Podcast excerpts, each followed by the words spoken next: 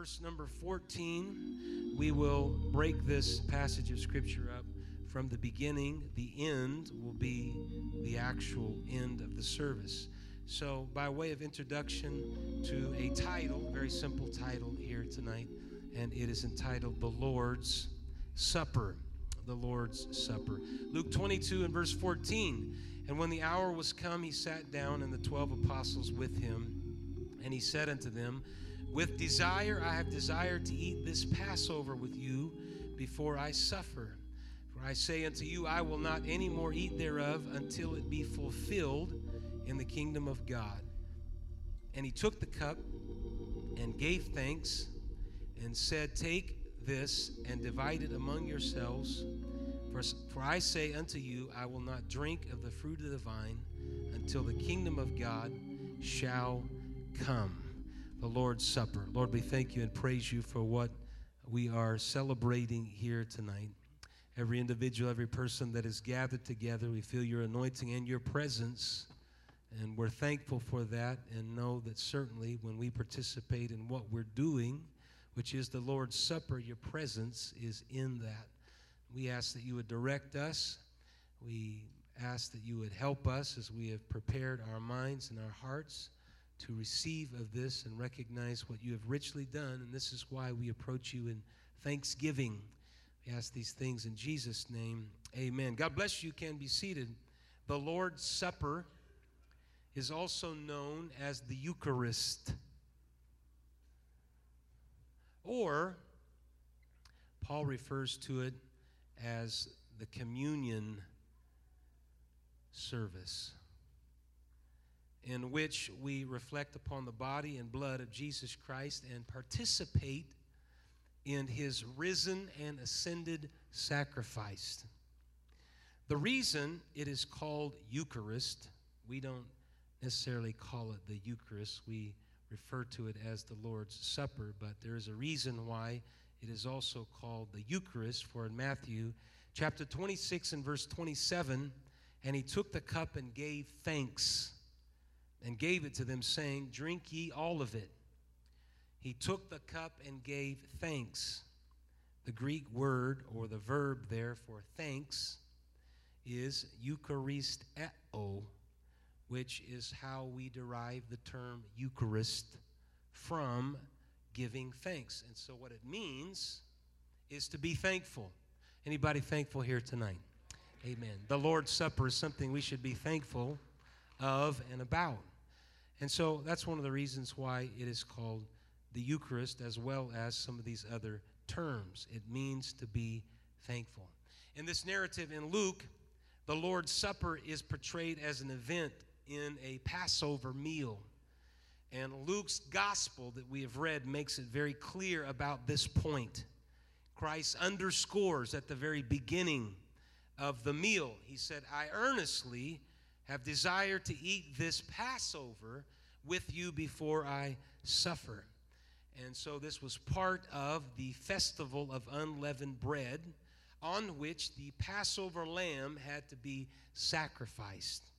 And so the Passover meal is the Lord's Supper, and Jesus makes that point very clear to the disciples. It's very, very rich in its meaning. What we're doing here is very, very connected. It's connected into the Old Testament because the Passover, in which Jesus responds to and speaks about, that we've already read, is a celebration of the deliverance of the Israelites from death and slavery in Egypt. It's connected to that particular event. The Hebrews, the Israelites, they were commanded to slaughter a lamb and they were to apply its blood to the doorposts of their house so that they would be delivered from the judgment rendered by the angel of death. And so they were supposed to put by a lamb that they inspected that was spotless, that was the best that they had to be applied to the doorpost because there was an angel of death that would be passing by. If that blood was applied, the angel of dead, death would pass by. If the blood was not applied, then there was a death of the firstborn. And so this meant something. It was very, very significant. The message tonight is not about baptism, but you need the blood applied to the doorposts of your house and your soul. The blood is applied to your house and your soul when you are baptized in Jesus' name because Jesus is the supreme Lamb. Behold the Lamb of God which taketh away the sin of the world. If you have not been baptized in Jesus' name, you need to be baptized in Jesus' name to make sure that in order to get out of Egypt, the blood is applied to my life. Praise God. Praise God. And so this deliverance also marked the beginning of the exodus from Egypt. And so these, these twin meetings, the lamb, the blood that is applied, and the exodus out of Egypt, is part of the core understanding in Israelite identity. And they participate in the Passover. They are to commemorate it every year. And it begins with the festival of unleavened bread, where they rid their homes of yeast for seven days. Exodus chapter 12 and verse 14 the generations to come, you shall celebrate it as a festival to the Lord, a lasting ordinance. Leavened bread takes time. There is a process, it takes time. When they were told, apply the blood to the doorposts of your house, they didn't have time because they were making an escape from bondage and slavery. Oh, thanks be to God that pulls us out of Egyptian bondage. Egyptian bondage is a type of the world. God called you out of the world, He called you out of old things and He called you into His marvelous light.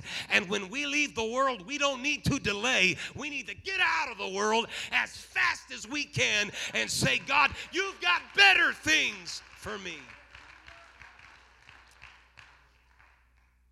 So the festival includes unleavened bread, seven days of unleavened bread, in which there is no leaven even in the house. Why? Because making of bread and leavening the bread is a process, it takes time. And when God told them, We're coming out of Egypt, they didn't have time. And so it was unleavened bread that they had to take with them to prepare them for the journey. This is a lasting ordinance. And so they had no time because God was taking them to a greater place. I don't want to belabor the point here tonight, but if God's trying to move you and take you somewhere, don't delay. It is not worth it. That's a land of slavery, it's a land of bondage, it's a land in which the taskmaster is hard. If God's taking you somewhere, say, God, you take me as quickly as you can. I'm ready. I'm willing to do whatever because I want to leave this old world behind and I want to walk in a newness of life. I'm getting out of Egypt. Egypt. I'm getting out of this bondage and this land of enslavement. And I'm looking for a promised land. I'm looking for better things. I'm preaching to you tonight that there are better things in the house of God. I'm telling you tonight that God's got better things in the house of God. I'm not going to be pulled back into the weak and the beggarly elements of this world, but I'm going to reflect on his sacrifice that he has given to each and every one of us. This is why I'm thankful. That. Oh, I am thankful. He gave thanks. Jesus gave thanks. I'm in the house of God tonight saying, I want to give you thanks for everything that you have done. You brought me out of bondage, and you've got every reason for me to lift up my hands and lift up my voice and say, You've given me peace, and you've given me comfort, and you've given me strength. I'm going to magnify you because of it. Come on, let's thank the Lord together. I thank you, Jesus, and praise you.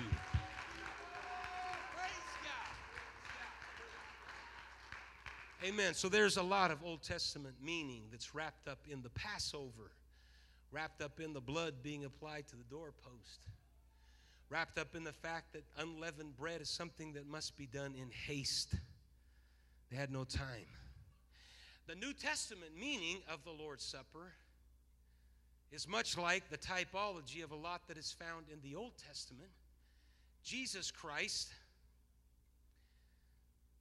intended for his disciples to understand and know that the sacrifice of his body and his blood upon the cross is a recapitulation and a summation of the depth of meaning of the Passover meal. What does that mean?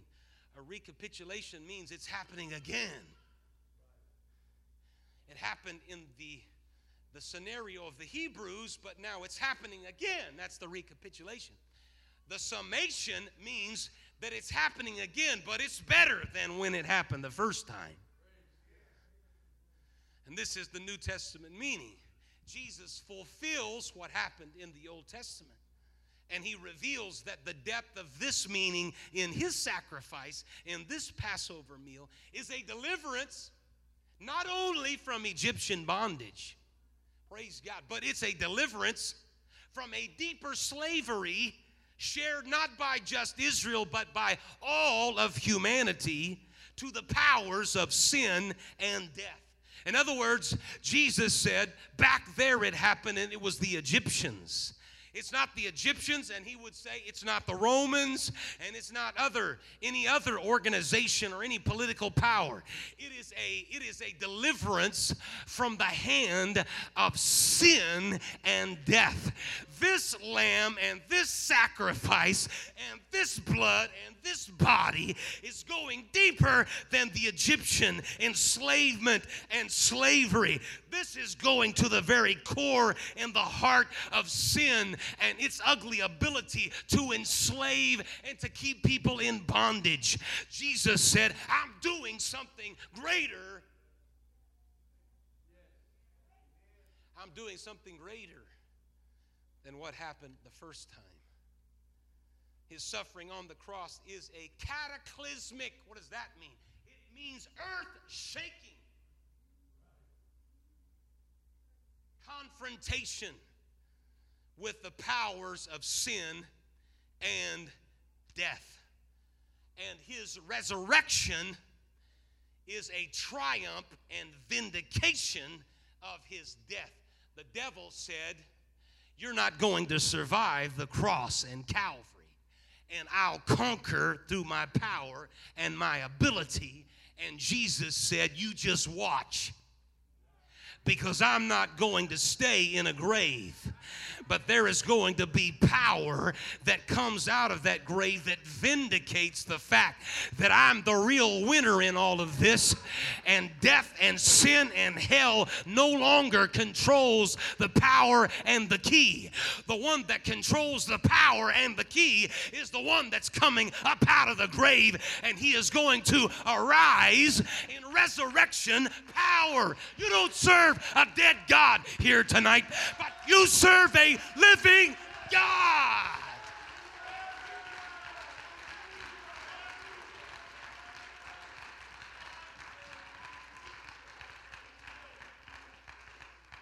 When Jesus ascends into the heaven, Paul describes it as a victory march by a conquering general, a general who leads not defeated nations, but he leads captivity itself captive.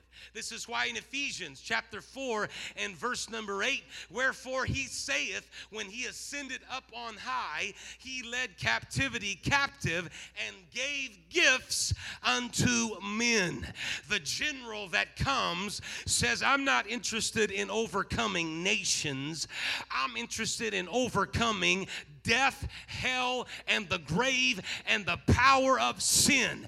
That general was crowned on an old rugged tree on a hill somewhere. They put him in a grave thinking that it was over, and even his disciples thought that it was over. They were walking away from Jerusalem when he broke bread with them, and they remembered and recognized his body was broken for us, and they recognized that Jesus is not dead, but he is alive and he has conquered everything that he said he would conquer. Therefore, we still have hope.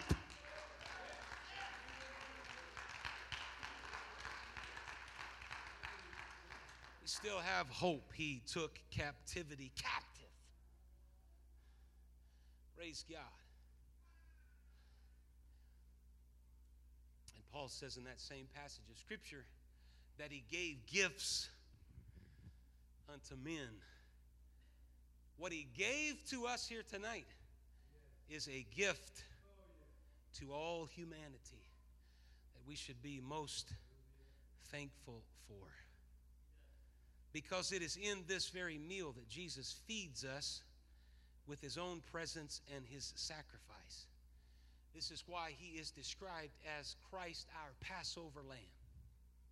Could you imagine if you were the firstborn in Egypt and this edict had been given by Moses and Aaron? You find you a lamb, a Passover. It's going to be in future generations, it's going to be a Passover lamb. But on this occasion, you find you a lamb. You make sure that the, the doorposts are covered with the blood. But this passage says that he is Christ, our Passover lamb.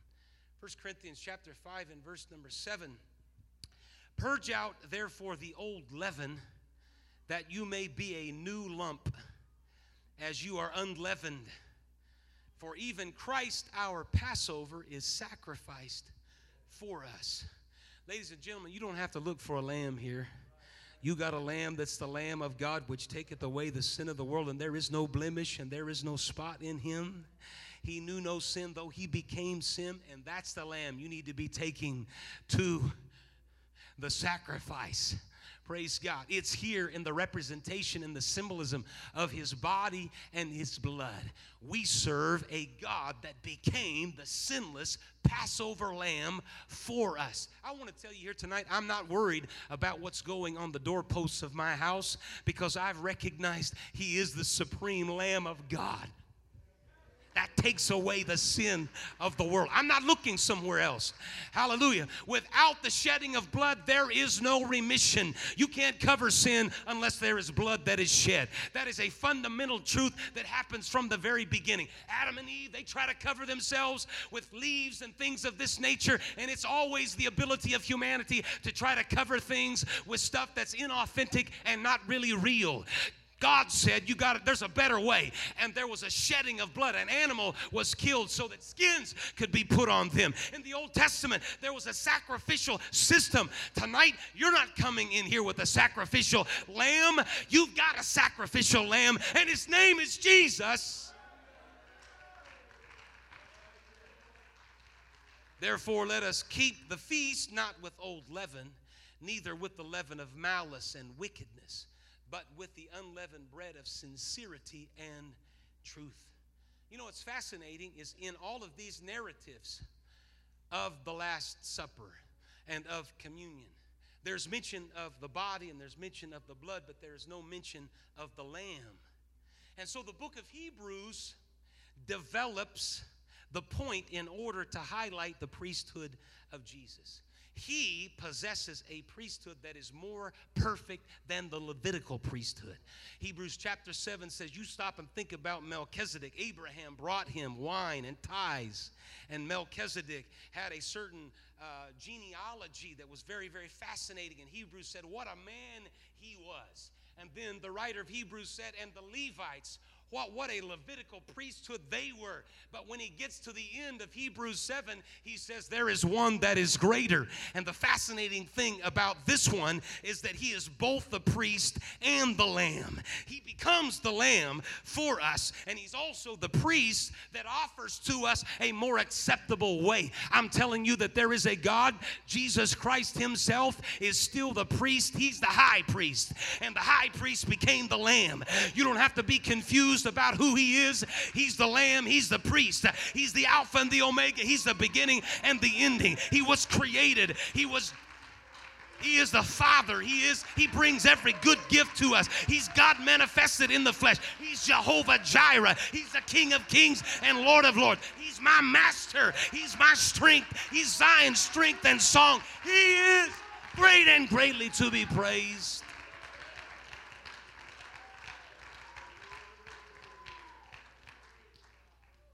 Psalm 50 and verse number 7, we see this even in the Old Testament as the psalmist begins to write how that there is going to be a recapitulation, and the recapitulation is going to be greater than what happens the first time. Because even the psalmist starts writing, and he's writing under the inspiration of God when God starts speaking through him. And God speaks in Psalm 50 and verse number 7 and says, Hear, O my people, I will speak. O Israel, I will testify against thee, I am God, even thy God. I will not reprove thee for thy sacrifices or thy burnt offerings to have been continually before me. I will take no bullock out of thy house, nor he goats out of thy folds, for every beast of the forest is mine, and the cattle upon a thousand hills. I know all the fowls of the mountains, and the wild beasts of the field are mine. If I were hungry, I would not tell thee, for the world is mine and the fullness thereof. Will I eat the flesh of bulls or drink the blood of goats? Offer unto God thanksgiving and pay thy vows unto the Most High and call upon me in the day of trouble, and I will deliver thee, and thou shalt glorify me. This seems kind of strange coming from the psalmist that is finding itself in the context of Levitical law, in which God does require them animal sacrifices, and He does require burnt offerings and bullocks and goats and cattle and fowls. And yet, here there is an understanding that there's going to come a time in which you're not going to have to do that because I'm going to take care of all of that. And your sacrifice that you bring to me is going to be a sacrifice of thanksgiving. When you call upon me, I will deliver you and you will glorify me. You know what I'm bringing to the house of God tonight? I didn't come with the lamb over my shoulder. Oh, but I did come with a thanksgiving on my heart to say, God, I thank you very, very, very much. You could see where I was. I was miserable. I was a wreck. I was a sinner. I was lost. I was living in confusion. I was living a life that was pitiful, mired in dysfunction. But somehow, through a testimony of somebody, some way, you picked me out of the gutter and you gave me an opportunity to be in the house of God despite all of my failures. I'm bringing a sacrifice of thanksgiving to Him. Praise God, praise God, praise God. Bringing the sacrifice of thanksgiving. Why? Because He's the better lamb, and praise is the better sacrifice. And continually, we are to come before Him and sacrifice. We're not following Old Testament Levitical offerings of sacrifice, but every time we come into the house of God and lift our hands and lift our voice, we're in effect doing the same thing. Praise God. It is a thanksgiving that we are bringing. Hebrews chapter 13 and verse 15 reveals this. By him, therefore, let us offer the sacrifice of praise to God continually. That is the fruit of our lips giving thanks to his name. I want us to stand to our feet and I want us to do that passage of scripture right there. I want us to offer the sacrifice of praise to God, the fruit of our lips, giving thanks to his name. Come on, are you thankful tonight for where God has brought you? Come on, don't withhold that praise and that thanksgiving. Hallelujah. That's a better sacrifice. That's a better way. Hallelujah. That's the Lamb of God which taketh away the sin of the world. I want to give you thanks.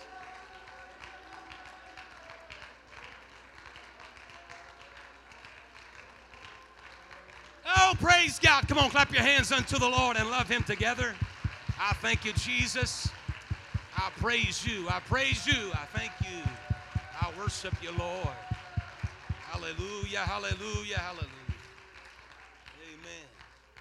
Praise God. Quickly coming to a conclusion, you can be seated. There's so many themes to this supper. There is liberation. Nudge your neighbor and tell them, I'm free. Free at last, free at last. Thank God Almighty, I'm free at last. Praise God. This sacrifice does not only remove the guilt of sin, but it liberates the church from the power of sin. Peter, a fascinating character in the scripture, so quick to move on so many things. And we can identify with him so easily because many times he acts like we would act. And yet later in his life, when he's writing his epistle in 2 Peter chapter 1 and verse number 4, he says that because of what Jesus Christ has done, that we can be partakers of the divine nature. This is one of the reasons why he had to be both God and man. Because if he's just a man, then how do we participate? How does, how does what he does, how, how does that become part of us participating in divine nature if he's only man? But he's not just man, he's both God and man. He is God manifested in the flesh. Hallelujah. And so, because of what he's done, he invites us to participate in the divine nature. I'm telling you right now, you could try all you want to try to get there, but you're never going to get there without his sacrifice. Oh, I'll do it. I'll do it. Yeah, I'll do it. I'll do it on my own will. You'll try for a short period of time and fall flat on your face because you can't do it without the power of God. You can't do it with the Holy Ghost operating in your life. It won't happen. I'll pull myself up by my bootstraps, and that'll get you somewhere. But ultimately, in, in, in, in the determination of the salvation of your soul, it's not going to work. You got to have something better. And there is a God that was manifested in the flesh that invites us to participate, Peter said, in the divine nature. And so, this is the food that enables the people of God to become what they profess to be. You realize how impacting that is? You know what I want to stand to you right now? I want to profess to you that I am a righteous man of God. You know how short and, and how much of a failure I feel in that, and I don't feel like I measure up because I can't get there on my own. But Jesus invites us and says to us, I know you can't get there on your own. I know it's an impossibility, but here, I'm sending out a hand to you, and I'm going to pull you into a realm in which you can participate in the divine nature. And the thing that you want to be, I can help you get there. Praise God. Oh, I feel the Holy Ghost. God invites us into that relationship, and He liberates us. Not only does He liberate us, but He gives us food for the journey.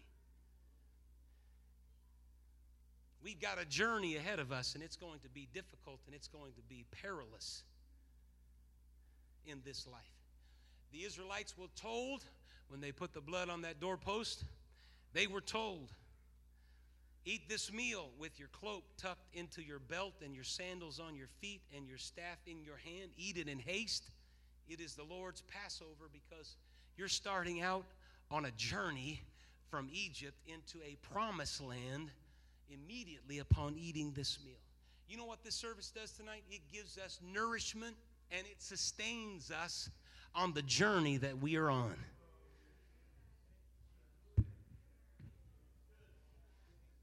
I'm going to go through some valleys, but I've got something to sustain me. I've got something to keep me. I'm going to go through some things and I'm going to go over some things. And what I need in the midst of all of those difficulties and circumstances in life, because life is not fair in so many, many ways.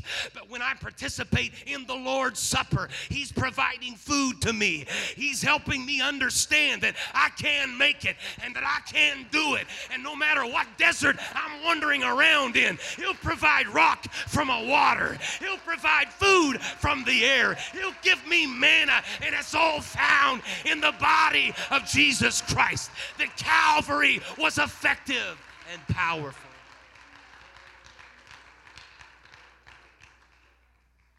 Amen. He's going to give to us spiritual manna. The psalmist said the Israelites were given the bread of angels.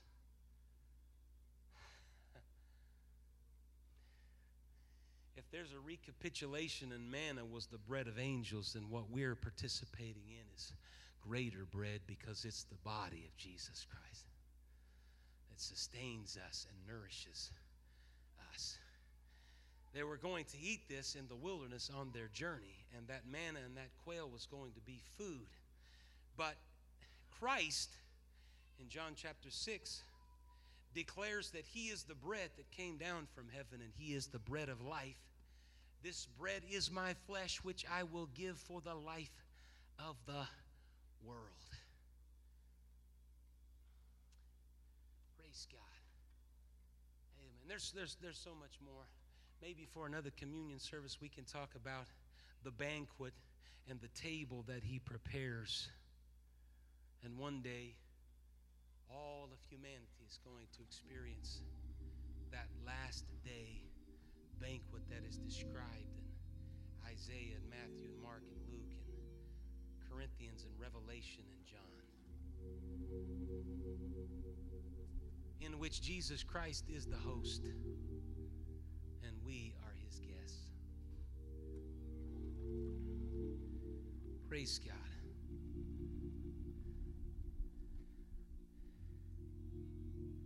He not only serves us with spiritual food, but he also communes with us by his presence. 1 Corinthians chapter 10 and verse 16, the cup of blessing which we bless, is it not the communion of the blood of Christ? The bread which we break, is it not the communion of the body of Christ? For we, being many, are one bread and one body, for we are all partakers of that one bread. And so if we're all partakers of that one bread and he did that for us, how much should we do that for each other? And this is where he inserts the servitude of the Lord and Master kneeling at their feet while they're arguing about who's the greatest. They look down and it's not a servant, but it's Jesus that's washing their feet. Peter gets he, he gets so torn up by by the whole thing that he says, Lord, are you really washing my feet?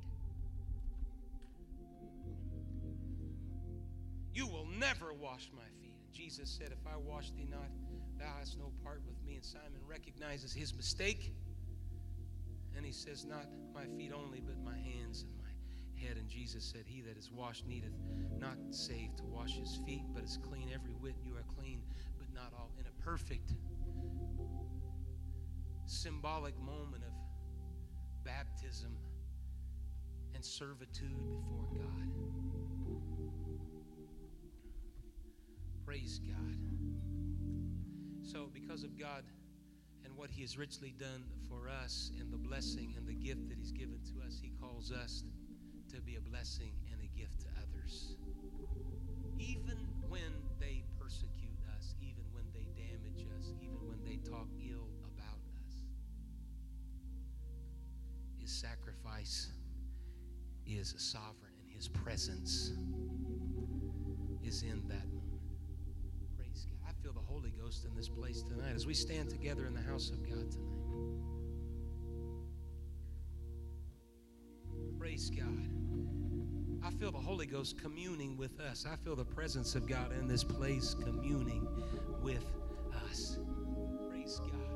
You call me Master and Lord, and then you say, Well, for so I am.